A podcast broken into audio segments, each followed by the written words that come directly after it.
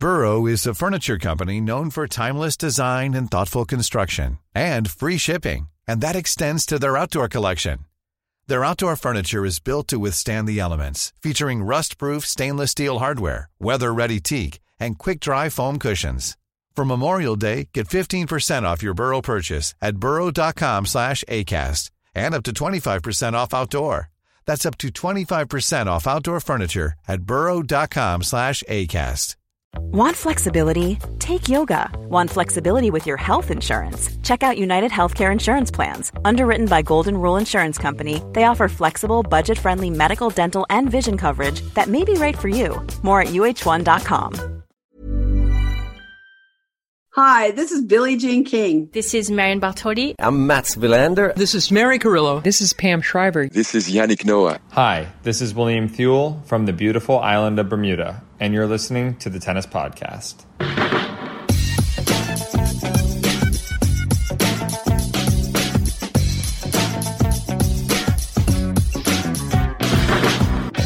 Well, hello, folks, and thank you very much to William in Bermuda there, uh, friend of the podcast, uh, in our intro. Thank you, William.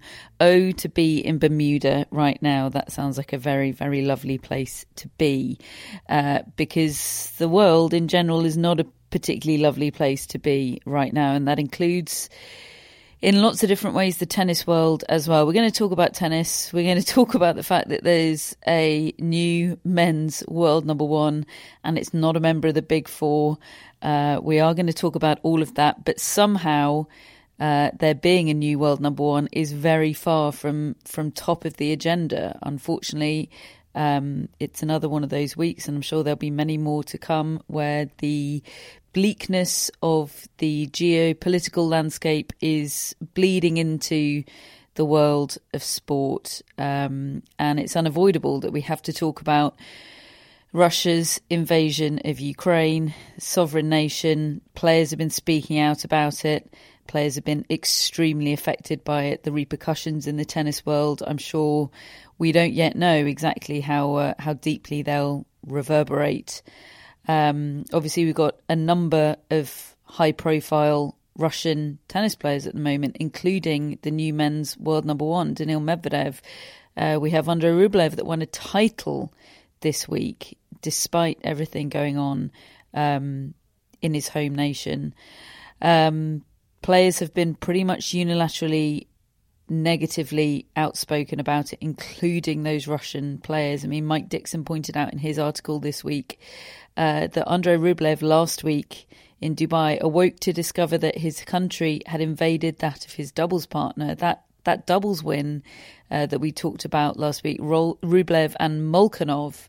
Uh, it turns out that that was a, a Russia Russia Ukrainian duo. Apologies that at the time uh, our knowledge of Molchanov uh, didn't extend to realizing that he was uh, Ukrainian and the implications there. Um, but uh, he is, and Andrei Rublev uh, is one of those that has been particularly outspoken this week, particularly in the fact that he wrote "No War, Please" on the camera after his win against Hubert Hurkacz in the semi-final uh, in Dubai this week, a tournament that he went on to win, beating Jiří Veselý in the final. And he said, In these moments, you realize that my match is not important. What's happening is much more terrible. You realize how important it is to have peace in the world and to respect each other no matter what, to be united. We should take care of our earth and of each other. Um, Daniil Medvedev, who was playing in Acapulco this week, um, and his his wife was seen courtside wearing uh, very pointedly wearing yellow and blue colours. Um, he did a very poignant post on social media yesterday. Do you all remember what I've said after the Australian Open final? The story was just about me, my childhood and dreams. And today I want to speak on behalf of every kid in the world. They all have dreams. Their life is just starting. So many nice experiences to come. First friends, first great emotions, everything they feel and see is for the first time in their lives. That's why I want to ask for peace in the world, for peace between countries. Kids are born with inner trust in the world. They believe so much in everything in people, in love, in safety and justice, in their chances in life. Let's be together and show them that it's true. Cause every kid shouldn't, because every kid shouldn't stop dreaming. Um, we've had the absolutely harrowing scenes of Ukrainian Dayana Yastremska and her younger sister leaving Ukraine after spending two nights in an underground parking lot there from uh, Odessa. And uh, they left their parents behind. She spoke to L'Equipe and she said, Our father told me and my sister build a new life and always stay together. Don't worry about us. We'll be fine. Remember, no matter what, Ukraine is your motherland. I burst into tears, she said. It hurts so much.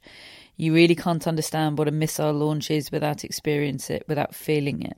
Imagine you're walking and suddenly you hear a huge boom, screaming in the street. People were screaming. I saw the war with my own eyes. I heard it.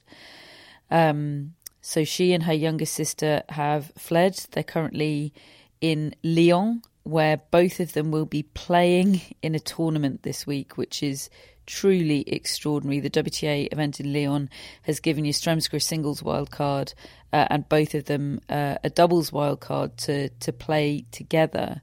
Um, of course, there's a there's a ban on adult men between 18 and 60 leaving Ukraine because they're required to to fight for the freedom of the nation. And Yastremska's mum decided bravely to to remain with her dad. It's all just it's all just extraordinary. We've had Alina Svitolina writing a, a heart wrenching post on, on social media called Letter to My Motherland about her emotions towards Ukraine at the moment. She says that she's committing to redistribute her prize money of her next tournament, support the army and huma- humanitarian needs, and help them uh, to defend Ukraine. Um, I also heard her speaking to, to BBC Radio uh, 5 Live during their, their coverage yesterday. Uh, men's player Sergei Stakhovsky has enlisted in Ukraine's reserve army. Uh, he did that prior to the Russian invasion. He's got no military, military experience, but he says He's prepared to train and fight for his country. The ITF have cancelled all of their events taking place in Russia indefinitely, and we've had Iga Swiatek using her on court speech um, after winning in Doha this week to talk about Ukraine and also um, posting a message on social media. It's all, I mean, it's all really bleak, first and foremost, David. That that almost goes without saying, except that it doesn't. It's just deeply depressing. Um, but it's also, you know, another story that that trashes the the the suggestion that you know sport and politics don't mix. You know they they do mix. They are mixing. They're inevitably mixing, but also they're a force for good. It's a force for good in this sort of situation. Yeah, just when you were referencing Lyon giving Yastremska a singles wildcard and and her sister the doubles as well. That just you know you're looking for little little crumbs of comfort, aren't you? And that's that's one little one right there. And that's one thing with this situation, unlike any other that I can remember, is because all of this is playing out on social media that we're all across, and, and it feels like the, the conversation and the narrative is available to us all in that way. These players, be they Russian, Ukrainian, are all partaking in them, and I I feel for them so much from from both perspectives. I can't imagine what it must be like to be in Yastremska's shoes and, and, and having to leave her parents like that. I can't imagine what Svitolina a lot far away, and as you said, reading her heartrending post there, how she's feeling, and and the Russian players who don't want to be part of this, they don't want this associated with them. They they're they're proud to be Russian, and yet this is not something they want in their name in any way. And and I think that that was immensely brave of Andrei Rublev to write that on the camera and and to write "No War, Please" right at the start of all this and you know, it, it, must be something they have to weigh up in their mind as to what can I do, what what what might be the repercussions if I do, and yet he still did that. And uh, what can I say that's that means anything right now other than I feel for them, and and it's a it's a horrible horrible situation. Now Russia. It, tennis rather is a is a sport of individuals. There are there are team elements to it, um, but we have got team sports wrestling at the moment, some better than others, with the participation of of Russia in their sports. We've had FIFA release what many most people consider to be a pretty toothless statement, saying that Russia will be allowed to continue competing um, in FIFA events, meaning the World Cup and World Cup qualifiers. Uh, they just won't be able to do so under the name of Russia and under the Russian flag or Russian anthem. Um, now, tennis is in a slightly different situation there, in that it is individuals. Um, and also the we've got Davis Cup qualifiers taking place this week, but Russia aren't participating in them. and They're the reigning Davis Cup champions does that exempt tennis from having to wrestle with these issues, or does tennis need to think? And when I say tennis, obviously I'm talking about some mythical unified uh, governing body um, that covers the whole of the sport, which absolutely does not exist. Um, but you know, when the school boards come up um, at Indian Wells or whatever tournament it might be, do we want to be seeing a Russian flag um, on that scoreboard, or is it is it not fair to apply that to to individuals, or in terms of team competition, do the ITF, ATP with the ATP Cup, uh, do they need to be taking preemptive action to say Russia will not be allowed to compete? What's your what's your feeling about that? Yeah, on a, it's a really difficult one. But when I look at those other sports and feel very strongly about the lack of action from FIFA.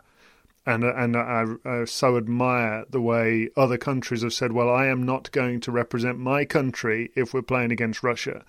I have such respect for that, and yet I have to then look at the sport I work in and think that, yeah, on a on a national level, on for Davis Cup and for for Billie Jean King Cup, I think that as awful as it, as it is for those individual players that I've just referenced who would be underneath that flag, then it probably is exactly the right thing to do f- for team sports in, in tennis as well. And it even occurred to me, you know, h- how far should this go? Should should individuals be barred from playing professional sport if they're from that country? And again, I feel I have a knot in my stomach as I just say that. That isn't fair on Daniil Medvedev. That isn't fair on Andrei Rublev.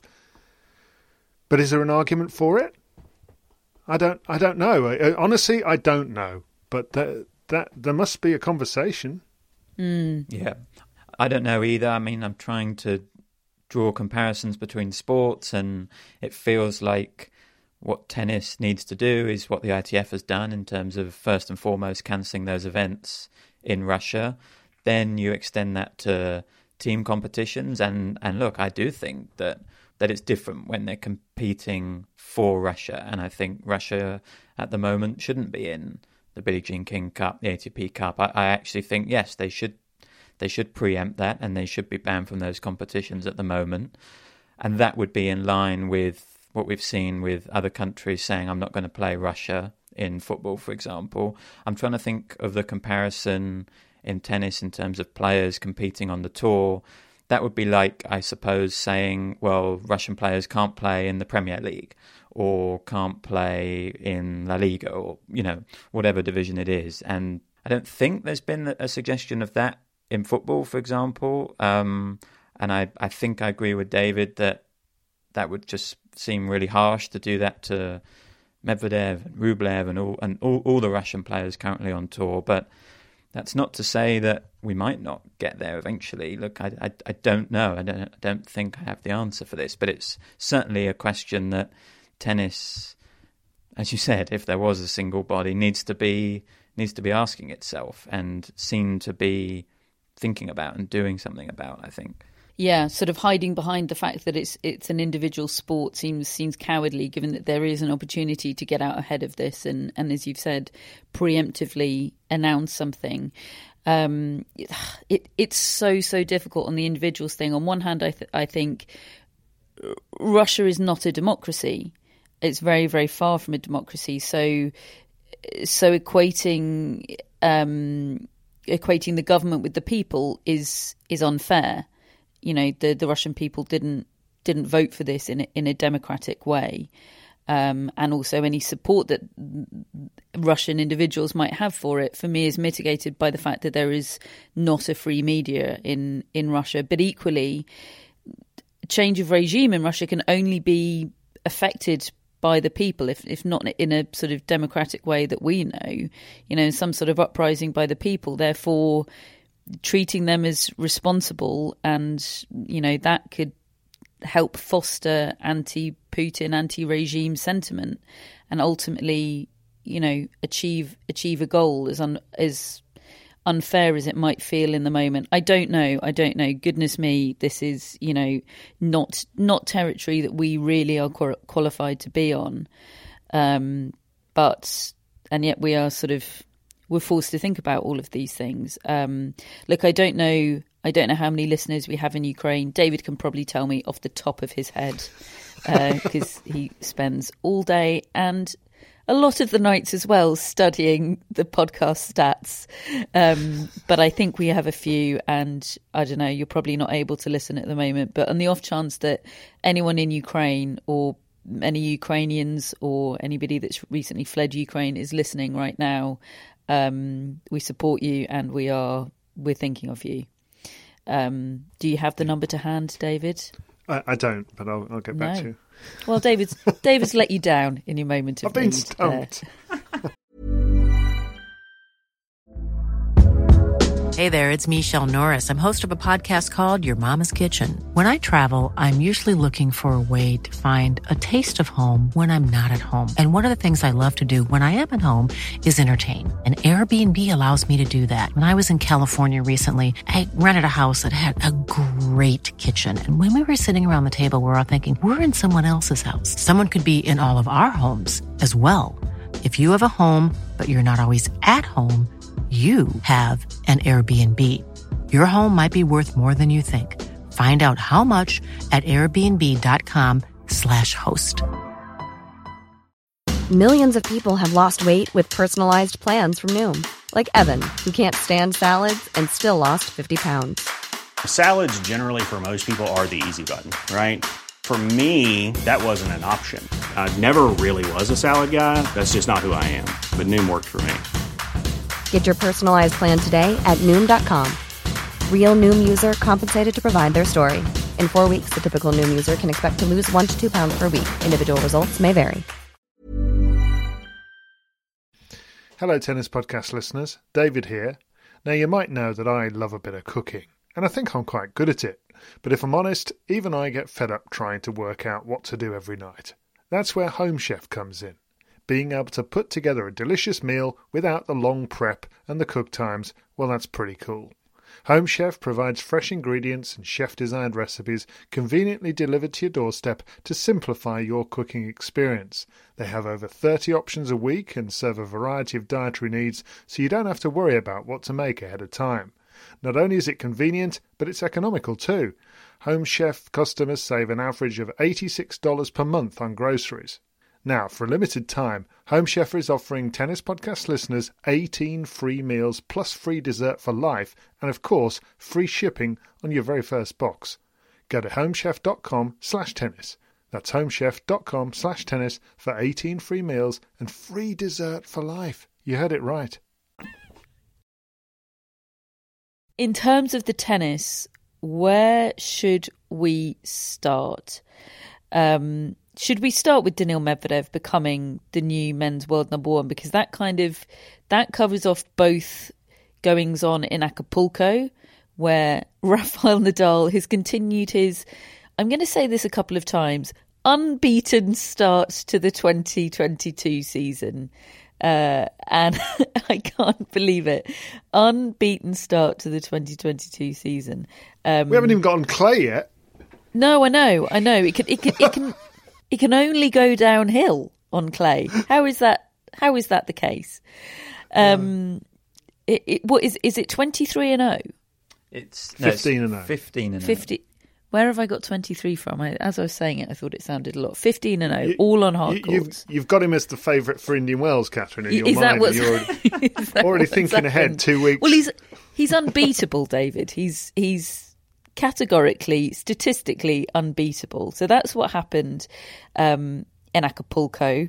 Um, and in Dubai, Andrei Rublev won the title. Um, extraordinarily so. Um, he beat Jiří Veselý, as I said, in the final. So neither Medvedev nor Djokovic featuring in either of those finals, but it was Veselý beating Djokovic 6 4, 7 6 in Dubai. P.S.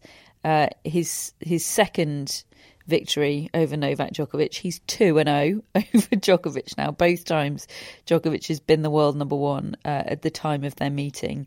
It was that defeat from Djokovic that ensured that Daniil Medvedev would become the new men's world number 1 today. Um, and yes, it might have felt inevitable for, for a little while now. Even Djokovic, didn't he, last week, sort of nodded to that and said, look, it's going to happen eventually. And when it does, he'll be worthy of it. And yet, still, it's seismic, isn't it? It is a drumroll, please, changing of the guard. have I have I gone too early on changing of the guard? Matt? Yeah, yeah, yeah. I think you have, but and yet, oh, look, it's a massive moment, isn't it? What's the stat, Matt, in terms of Medvedev breaking in and being Look, the one that's there done was there was a guard, David. The guard was the big four, and it has changed. But I just feel like Tell- they're going to tell probably me I'm wrong. wrestle it back. is, is my Yeah, expectation. no one said it's not. The phrase isn't permanent changing of the guard. Okay. Yeah, so Medvedev is the first man outside of the big four to be world number one since Andy Roddick on the 1st of February 2004. When you were how old, Matt? I was seven. Folks, if that's not a changing of the guard, I don't know what is. Uh, yeah, I'll give you that one. Um, okay, well, is he going to hang on to it then? Is it going to be a permanent changing of the guard? Will Novak Djokovic get back to world number one? No, I would expect so. Personally, I, I don't I think well, he, he can't play the next two events. he's far from done. I'm not saying he's done. I'm saying the amount that he can participate imminently is in question at best. Also, and Mev- Medvedev ain't, ain't going anywhere. Okay. Hang on, you think Nadal's going back to world number one? This is ludicrous. Yeah, All of this is ludicrous. What do you think, Matt? What do you think, Catherine? Come on. I think they will get it back from him. Yes, I think They both, they. Probably, yeah. I, I, I could see Nadal getting number one this season, and I could see Djokovic in you know next year, couple of years, getting it back again. And you know, in terms of his aims for what he thinks he can still do in the sport, I think very much aligns with that. Are you saying that Daniil Medvedev is. Is he going to be Yevgeny Kafelnikov? is that what you're saying? I think Remind us what Yevgeny again. Kafelnikov did with his world number one, David. Well, he got to world number one, I think, in about 1999, and he then proceeded to lose in the first round of his next six tournaments. Um, so, you know, it's one of those things. And, and look, around that time, there were a lot of changes of the world number one spot. Uh, Um, I think Pat Rafter might have had it for about two weeks or Two something like that. Six Yeah. days. Yeah. Was What? it? Yeah. Oh, crikey. Pat Rafter had it for six days, which Medvedev is guaranteed to pass. I think Medvedev's guaranteed to have it for three weeks. It's like that. Um, there's the thing in um, for for U.S. presidents where they surpass. There was a, a president back in the day called William H. Harrison that was only president for sort of forty days or something. I think he got ill or you know got consumption or something that people in the olden days got.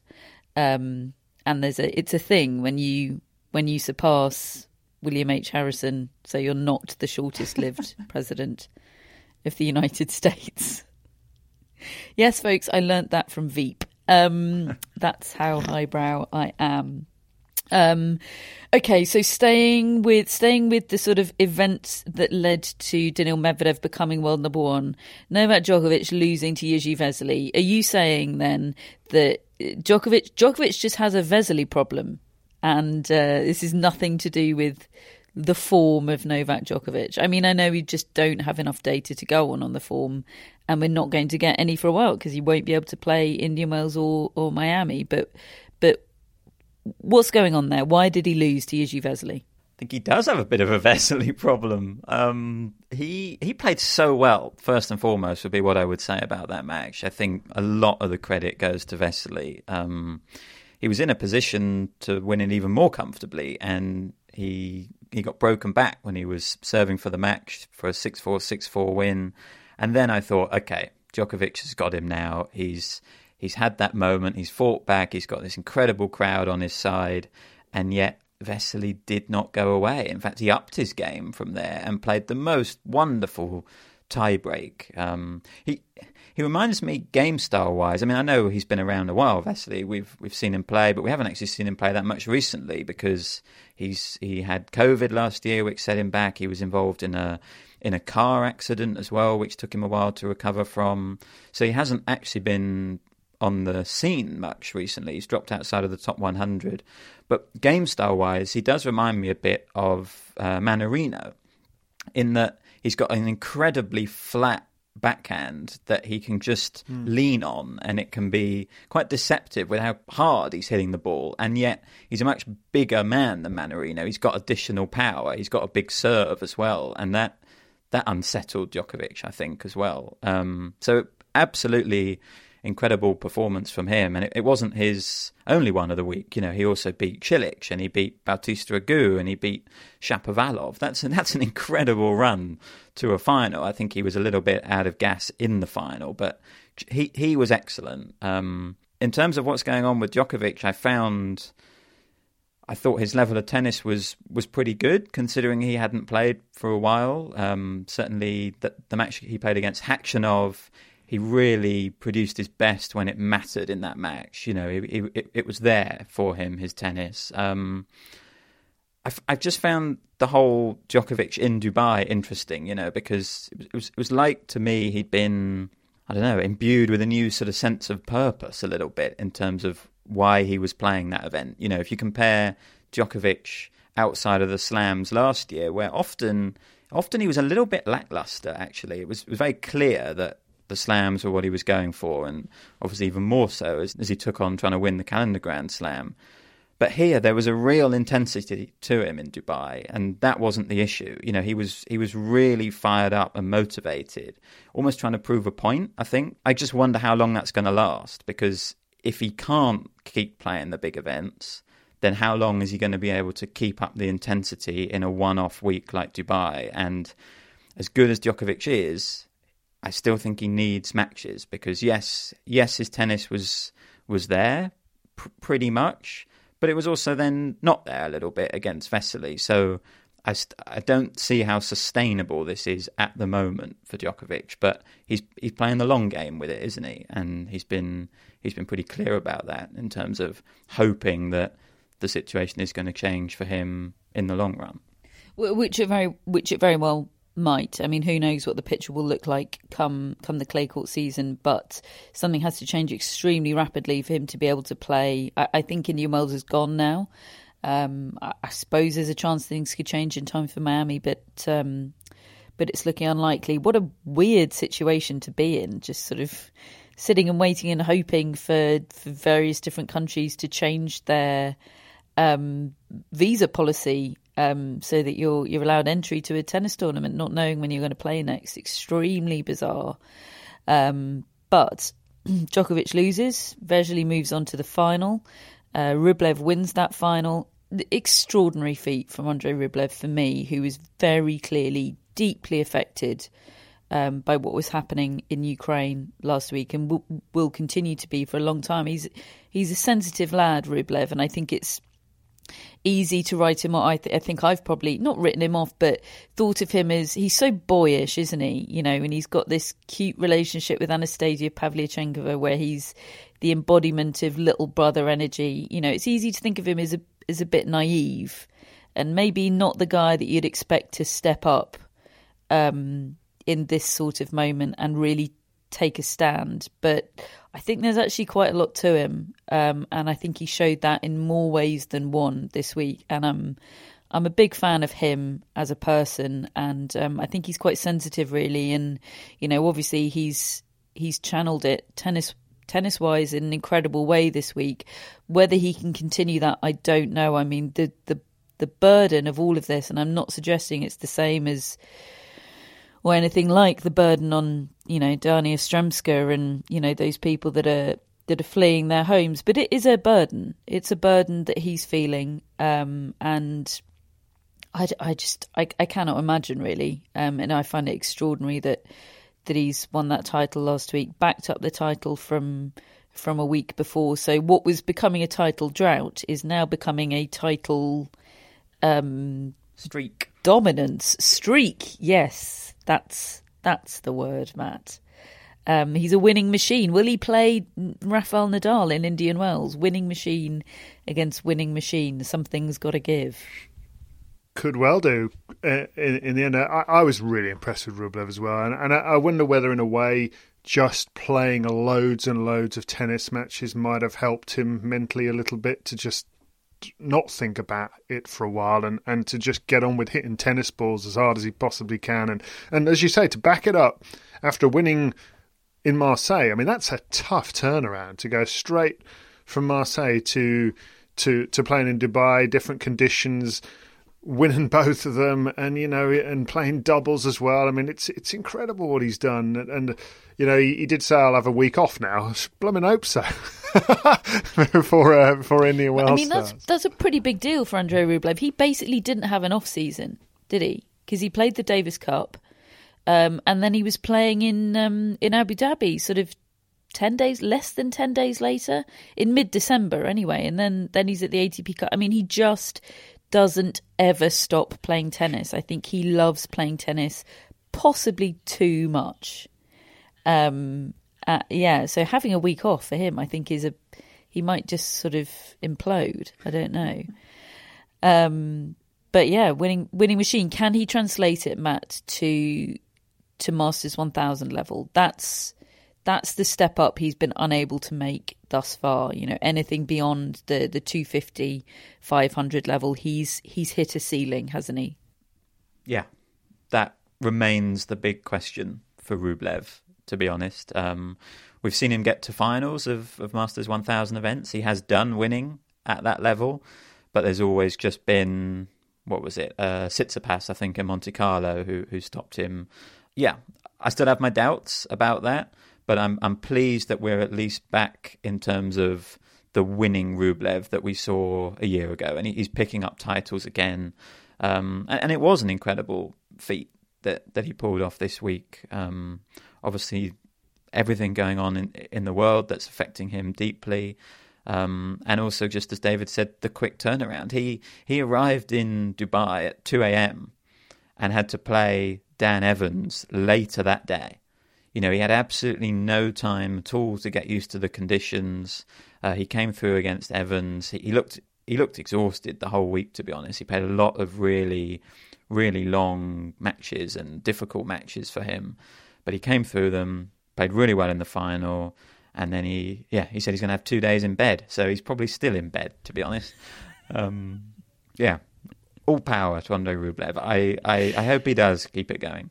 Yeah, same, same. I got a lot of time for Andrei Rublev. So that was how things went down in Dubai. Over in Acapulco, as we've already spoiled, Rafael Nadal won the title. Uh, he beat Cameron Norrie in the final 6 4 6 4. Amazing stuff from Norrie to, to back up um, what he did in Delray Beach last week. Beat Stefanos Tsitsipas in the semi final. I did not give him much chance at all um, in that semi final as a as a WhatsApp as a WhatsApp chat that I had with with Matt sort of one o'clock in the morning on on Friday uh, will will attest that did not age well at all. I sort of I dismissed the possibility of staying up for that to be any kind of a match at all, um, but I did did want to stay up for Nadal against Medvedev, which was the semi final match, of course, repeated the Australian Open final. Um, but it was at four o'clock in the morning, and I was tired and a bit tipsy, so I didn't. Um, and I didn't miss an epic because Nadal beat Medvedev 6 3 6 3. I mean, he's he's got the number of the new world number one. I mean, he's got everyone's number at the moment, hasn't he? But he's got Medvedev's number. There was one epic game, I think, at 3 2 in the second set, which lasted about 20 minutes. Um, and it was just full of extraordinary rallies, which you kind of felt like if Nadal didn't win that, maybe things might have been a little different. But at the same time, you know, Nadal won it, and that's the thing that's been happening. He's won all the really important turning point games, and I still can't quite get my head around this form from Nadal so far this year on this surface. And I, we reel it off, fifteen out of fifteen, but this is not normal for a man of his age and recent physical fitness, lack of physical fitness. He was on crutches a few months ago, and he's playing and beating the best tennis players in the world repeatedly on a surface that isn't supposedly doing him that many favors to his knees. I mean, how is he doing it? It's he's becoming a better tennis player. Is the is the answer? I think. I, I mean, look, I think he's in good form. I think he's obviously physically fit. I didn't think he'd play Acapulco after winning the Australian Open. I didn't understand why he was really trying to play it. but, I mean, look, I guess he's getting paid handsomely and it's a lovely place to go and all the rest of it, but he's just keeping it rolling. And he looks in great physical condition, but his tactical ability now, his uh, his use of slice and short angles and drop shots and volleys and goodness knows what, it, it feels like he's having fun exploring the the extre- extremities of his game, the limits of what he's able to do, and he's he's using it now to beat younger, maybe faster, maybe stronger human beings these days, just by messing them about, and it's it's a it's a real joy to watch. Mm, yeah, and in terms of having Medvedev's number, he's got a five-one head-to-head lead now against Medvedev, and all of those matches have come on hard courts. And, you know, in the last couple of years, I think of Medvedev as right right with Djokovic pretty much as as the best hard court player in the world. And yet Nadal has has not managed to beat Djokovic on a hard court for a long, long time. And yet he really has figured out how to beat Medvedev. You know, it's a sort of classic example of, of tennis being matchups because Medvedev has, has caused Djokovic a lot of trouble on a hard court in that time as well. And yeah, Nadal exploring his game and using it is, is so interesting to watch at the moment. Matt, we saw Nadal deploy so many different tactics um, in his attempts to, to, well, stages just to try and get a foothold in that, that final in Melbourne. Which of those tactics did he come onto court with um, in Acapulco this week? Which did he? So what learnings were there from that Australian Open final? Well, as David said, the slice I think was one. You know, I think I think that is a weapon for him against Medvedev. I actually went into that semi-final in in Acapulco thinking Nadal was the favourite, to be honest. Whereas I went into the Australian Open final thinking Medvedev was the favourite, and I think I had a switch because of the Australian Open final. I think that just gave Nadal so much confidence in that matchup that he could figure it out. Also, he was playing really well throughout the week in Acapulco. You know, he'd won he'd won a couple of six love sets. I think he was just he was in really good form. I think he likes the conditions. Um, and yeah, I think it's it's easy to take a week like Acapulco, a 500, a bit for granted after just off the back of a slam. But actually, you know, I I still remember so vividly everything Nadal said in Australia about how close he was to not competing at this level again. And, you know, I just think you saw the joy on his face in Acapulco. That was why he was playing. You know, he is he's happy to be playing again and able to play again. And while he feels fit and healthy and able to do so, I think he's going to keep playing. And at the moment, if he's going to keep playing, he's going to keep winning because he's playing that well. And look, folks, if if you're all, if anybody's feeling a bit down about you know the state of state of the world at the moment, I would urge you to check out the images of Nadal in his sombrero, uh, grinning like a Cheshire cat with his um, pear-shaped Acapulco trophy. It's it's a tonic, and uh, and I highly recommend it. The the the pictures of uh, Tsitsipas and uh, partner Feliciano Lopez doing the same with their doubles doubles trophy, also in sombreros, also enjoyable. Um, so just want to signpost that for anybody, any anybody in need of a boost, which let's face it is all of us. Um, now staying with Acapulco, uh, another huge story there this week. Um, frankly, one that in a normal week would would lead the agenda, I think. Um, but we're in we're in far from normal times. Um, Alexander Zverev uh, was withdrawn from the tournament midway through after calling umpire Alessandro Germani and apologies to, to David's mum here a fucking idiot, and then very aggressively smashing his racket against the umpire's chair, um, extremely close to the umpire's feet four times after the match, um, as he was sort of approaching his own chair, and then he, you know, went back, did some stuff with his bag, and then went back to the umpire's chair to give it another big smashing. Um, this was after a doubles match with partner Marcelo Melo. They lost to Lloyd Glasspool and Harri Heliövaara. Um, and Zverev was was angry about a line call that had happened at eight six in the match tiebreak. They were extremely ugly and uncomfortable scenes. Um, it felt vicious. It felt really, really vicious. Um, he was fined forty thousand um, dollars for that, which is the maximum permitted um, on site. And um, of course, he was withdrawn from the tournament. He's forfeited his ranking points and his prize money from Acapulco. The ATP have said they will review further and could yet do more. Um, I understand that the maximum punishment available to them is a year long ban. Whether they will activate that or anything close to that um, very much remains to be seen. Uh, Zverev has been chosen by Germany to play in their Davis Cup qualifier this week in Brazil. Captain Michael Kohlmann said, We're happy that he's on board. His behaviour in Acapulco was unacceptable and wrong without a question. He recognised that and apologised. We want to help him as a team now to overcome this difficult phase. Um, he has apologised, I should say, um, in an Instagram post um, he does love a uh, an an Apple Notes apology. Does Alexander Zverev?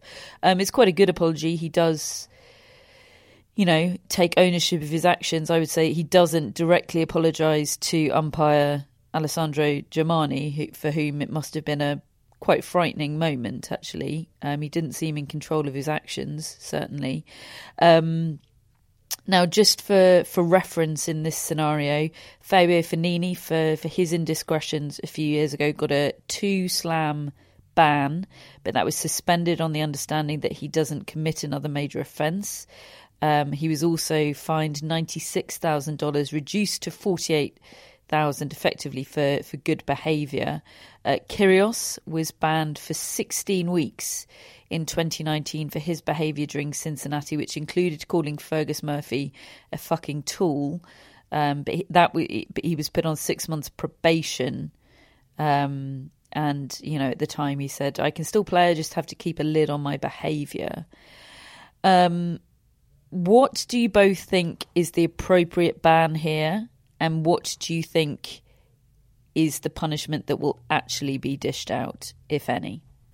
Well, I, I, did the research into those comparisons because I wanted to try to remember what Fognini got for his appalling words that he used in the direction of umpire Louise Engzell at the time at the US Open, and then Kyrgios um, in his outburst. And I think I remember him s- smashing rackets in the corridor or going off for a toilet break that he didn't need just so he could smash rackets. But it was actually the way he spoke to the umpire. Both of those two circumstances just made my stomach turn at the time. You know, we, we often talk about how we love aggro on this show, but this this isn't the same thing in any way. There's a there's a fun feel to the aggro that I like, which is the sort of Yulia Putintseva against Victoria Azarenka scene of this last week, where you know they're they're mouthing off against each other, and one's calling a timeout just before the other one's about to serve, and all that sort of stuff.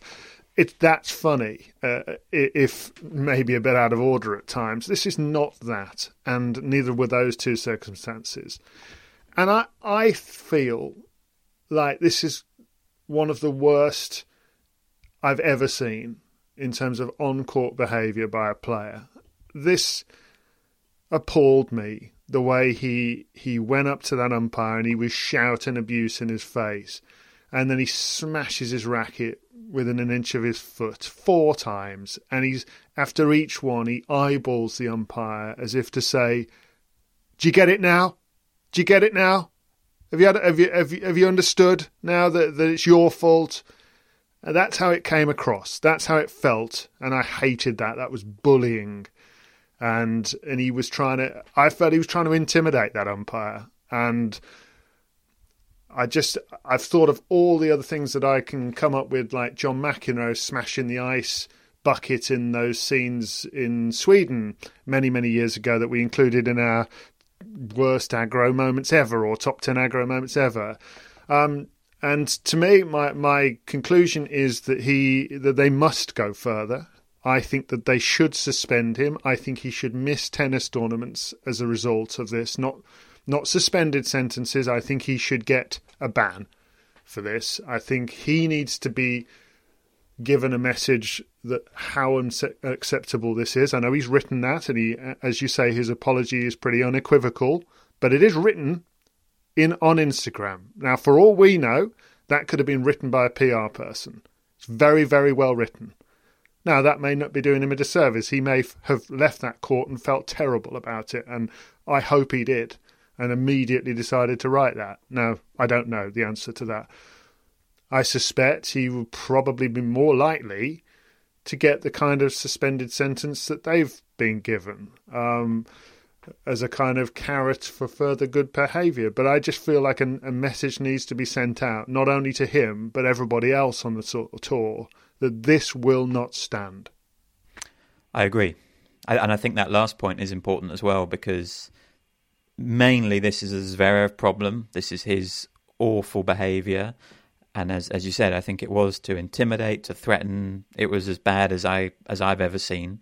Um, it's it's also part of the environment that the sport has cultivated a little bit in the last few years, which is improper treatment of umpires. Now, this is worse than than a lot of what we've seen, but you know, we've also seen players call umpires corrupt. We've seen them verbally abuse them regularly. We've seen them generally be really rude to umpires, and you know, there are lots of different offenders there, um, especially on the ATP tour. And you know, some of those offenders are people we, you know, we sort of traditionally think as nice guys, and they've apologized for it, and we've moved on. But I think there's a culture there. There is a culture of treating umpires poorly, which the ATP needs to stamp down on, I think. And in this case, I think pretty much, I think the maximum possible, you know, the maximum possible punishment they have available to them would be appropriate, if, considering if how bad it is.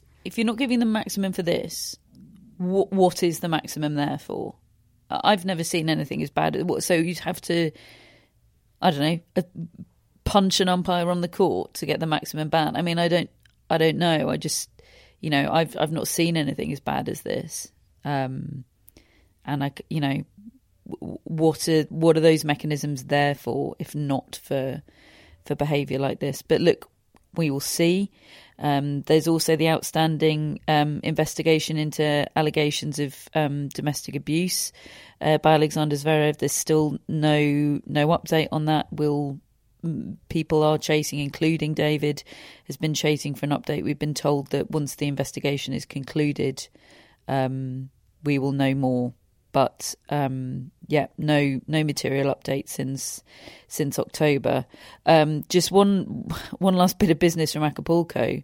Um, unfortunately, also involving uh, Zverev, which was that uh, Acapulco set a new record for the latest finish to a day's play in tennis, 4:55 a.m., eclipsing Hewitt versus Baghdatis from the 2008 Australian Open, which finished at a mere 4:34 a.m.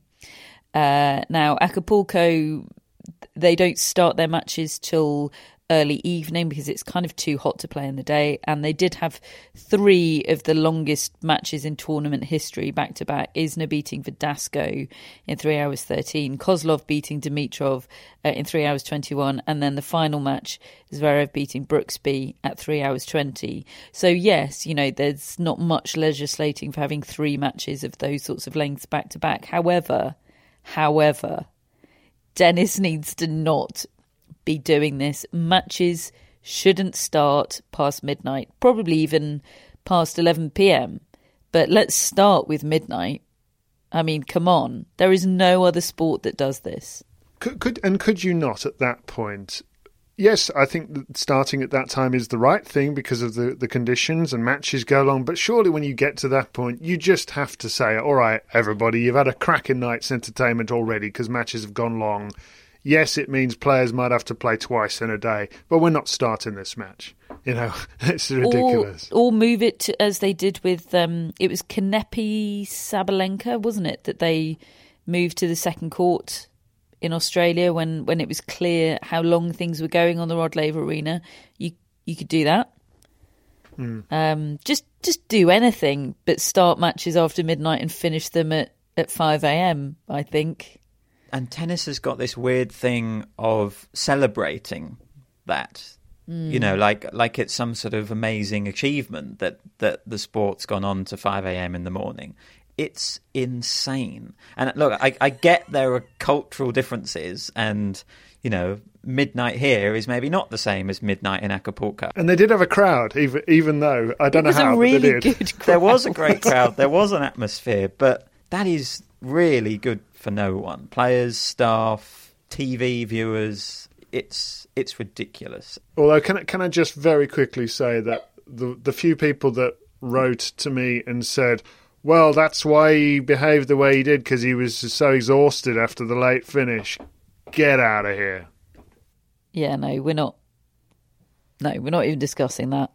Um, yeah, sort sort it out, tennis. Sort it out. Uh, I don't think it will though, because as you say, it's a badge of honor, isn't it? Um, the biggest event of the week in terms of in terms of ranking points was the WTA 1000 event happening in in Doha, and yeah, again, ordinarily in a in a different week, this would have been far higher up the agenda, but um, it was there was no no major drama. It was just a week of really good tennis, particularly great tennis from Iga Swiatek, who thrashed Anett Kontaveit 6-2, 6 love in the final. She won the last 10 games of the match from 2 all in the first set. That's her second WTA 1000 title. Uh, you might remember that the last one she won was in Rome where she lost 0 games beating Karolina Pliskova in the final last year. Now, Anett Kontaveit herself had been the one to stop the extraordinary roll of Jelena Ostapenko. So I, you know, my eyes honestly were on Kontaveit here. That felt that win over Ostapenko felt really big. Um, so for them to just get the get the beat down that she got from Swiatek was, I mean, I know Swiatek can just go into this lockdown mode where she just doesn't lose games, but but it was breathtaking, Matt. Yeah, it was. I was like you. I was I was thinking Kontaveit probably for that match, considering the form she's in. Um, I think a really significant win for Swiatek was beating Sakkari in the semi-finals, and Sak- they didn't have a great head. She didn't have a great head head to head going into that, did she? Yeah, that's right. Sakkari had really had Swiatek's number last year, winning all three of their matches, and I think I think in straight sets as well. So important for Swiatek to win that. And then she just was relentless and ruthless in the final. And remember in Australia, we were talking about Swiatek learning to win without playing her best and, and how important that is and how she's figuring out winning three set matches. I mean, it must be nice to then sort of be able to fall back on this sort of tennis in, in some of the biggest matches she's ever played in her life.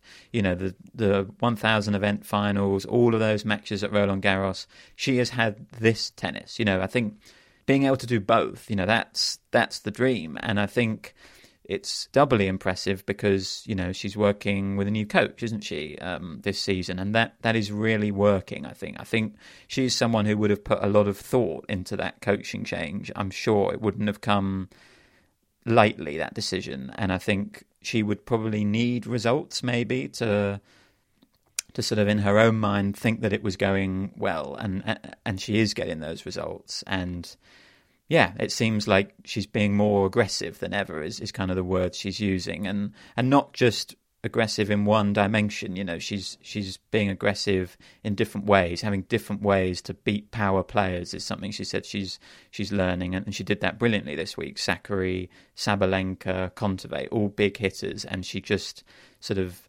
out hit them. So really, really impressive from from Swiatek, and I think this whole month of February has set up Indian Wells and Miami pretty nicely for the women because you know obviously Barty has has sat it out. She's head and shoulders the best player in the world at the moment, but there's been a lot of players.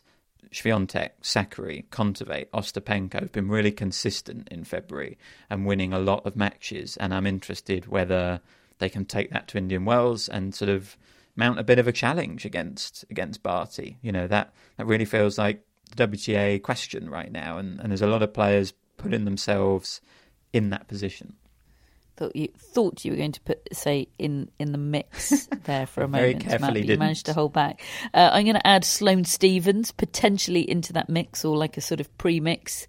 Uh, she won the title in Guadalajara this week. That's her first title since 2018 uh, and her seventh career title. She's also um, entered to play in Monterrey this week, so we'll see if she can get on a roll. She beat Marie Bouzková in the final 7 5 1 6 6 2. And we had the ATP event in Santiago, which was won by Pedro Martinez, who beat Sebastian Baez 4 6 6 4 6 4 for his first career title. Um, on the Challenger Tour this week, we had Jack Draper of um, winning a set uh, against Novak Djokovic in the first round of Wimbledon fame. Also, of course, having that run at Queen's uh, a couple of weeks before, um, and has sort of disappeared from view since then. Periodically, sort of at the end of last season, I would check up on his results, and um, he wasn't really doing anything at challenger level. Well, he is now. Um, he's won consecutive challenger titles, this one in Forlì, Italy, and he's on a 10 match winning streak, which has got him into the top 150. Now, this is what's required, isn't it? Doing that challenger grind, just making win it, winning a habit, slowly chip away, chipping away at that ranking, um, and eventually, you know, he's not far off now, getting into main draws of of Grand Slams and getting into qualifying of Master Series and that kind of thing. That's where he needs to get himself.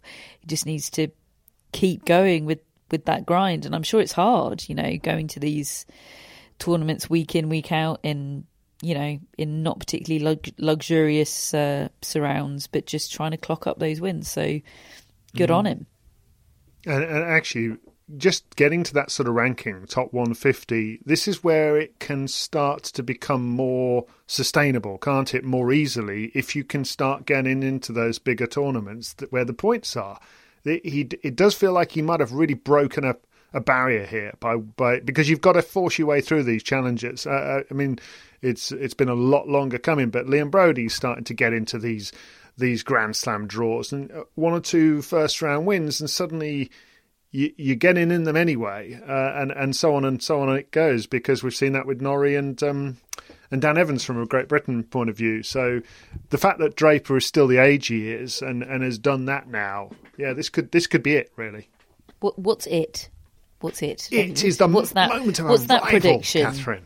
Yeah, he's going to be a top fifty player before you know it. It is being a top fifty player. Okay. Yeah. Okay, before I know it. Um, yeah, so this week uh, we got two two WTA events, one in Lyon, one in Monterrey. Um, uh, Camila Giorgi is the top seed in Lyon. Uh, we've also got Sorana Cîrstea, Alizé Cornet, um, and of course Dayana Yastremska. We wish her well.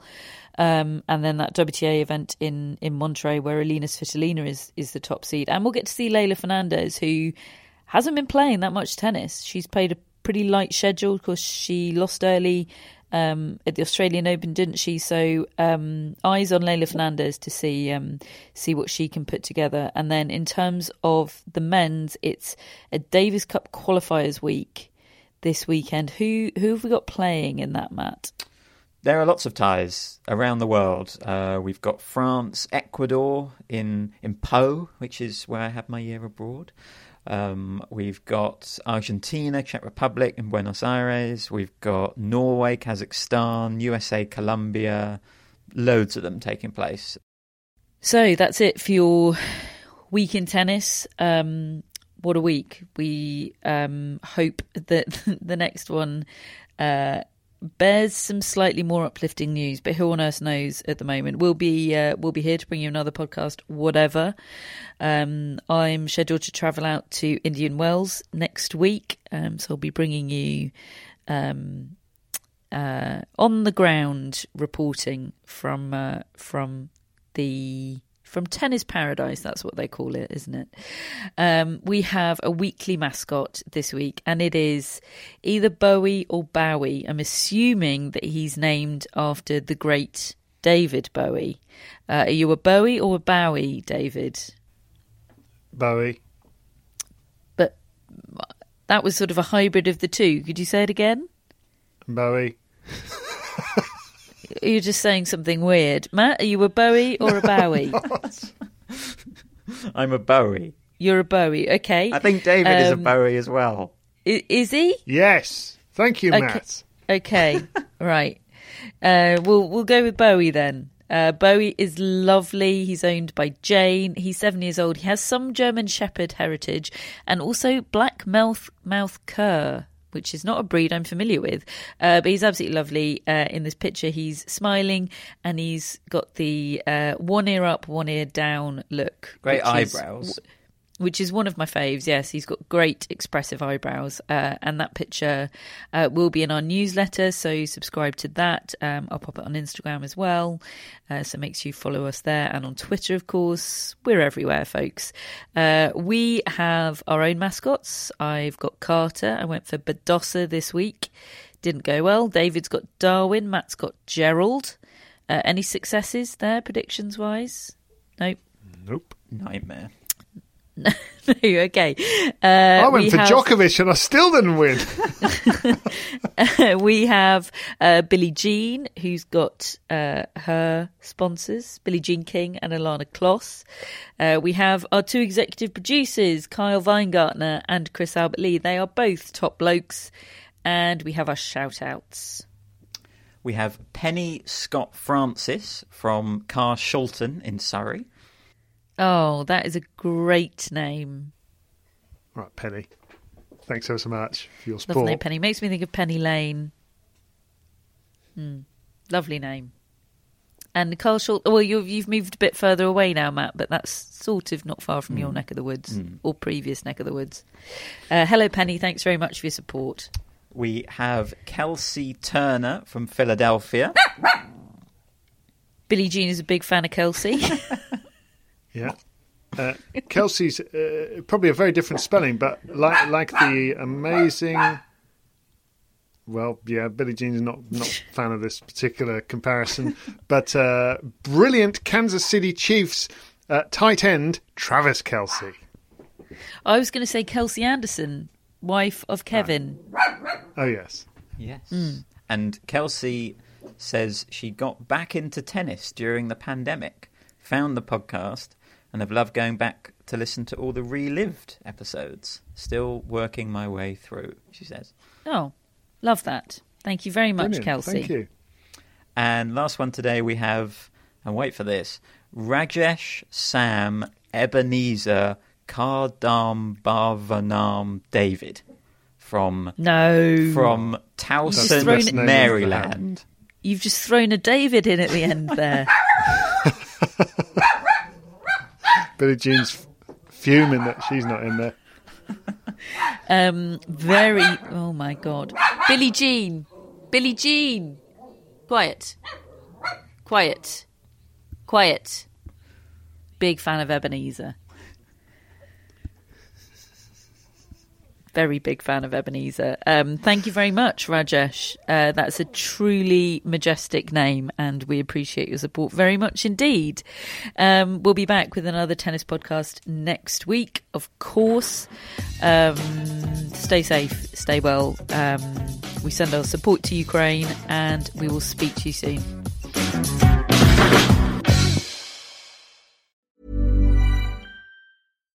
Here's a cool fact a crocodile can't stick out its tongue. Another cool fact you can get short term health insurance for a month or just under a year in some states.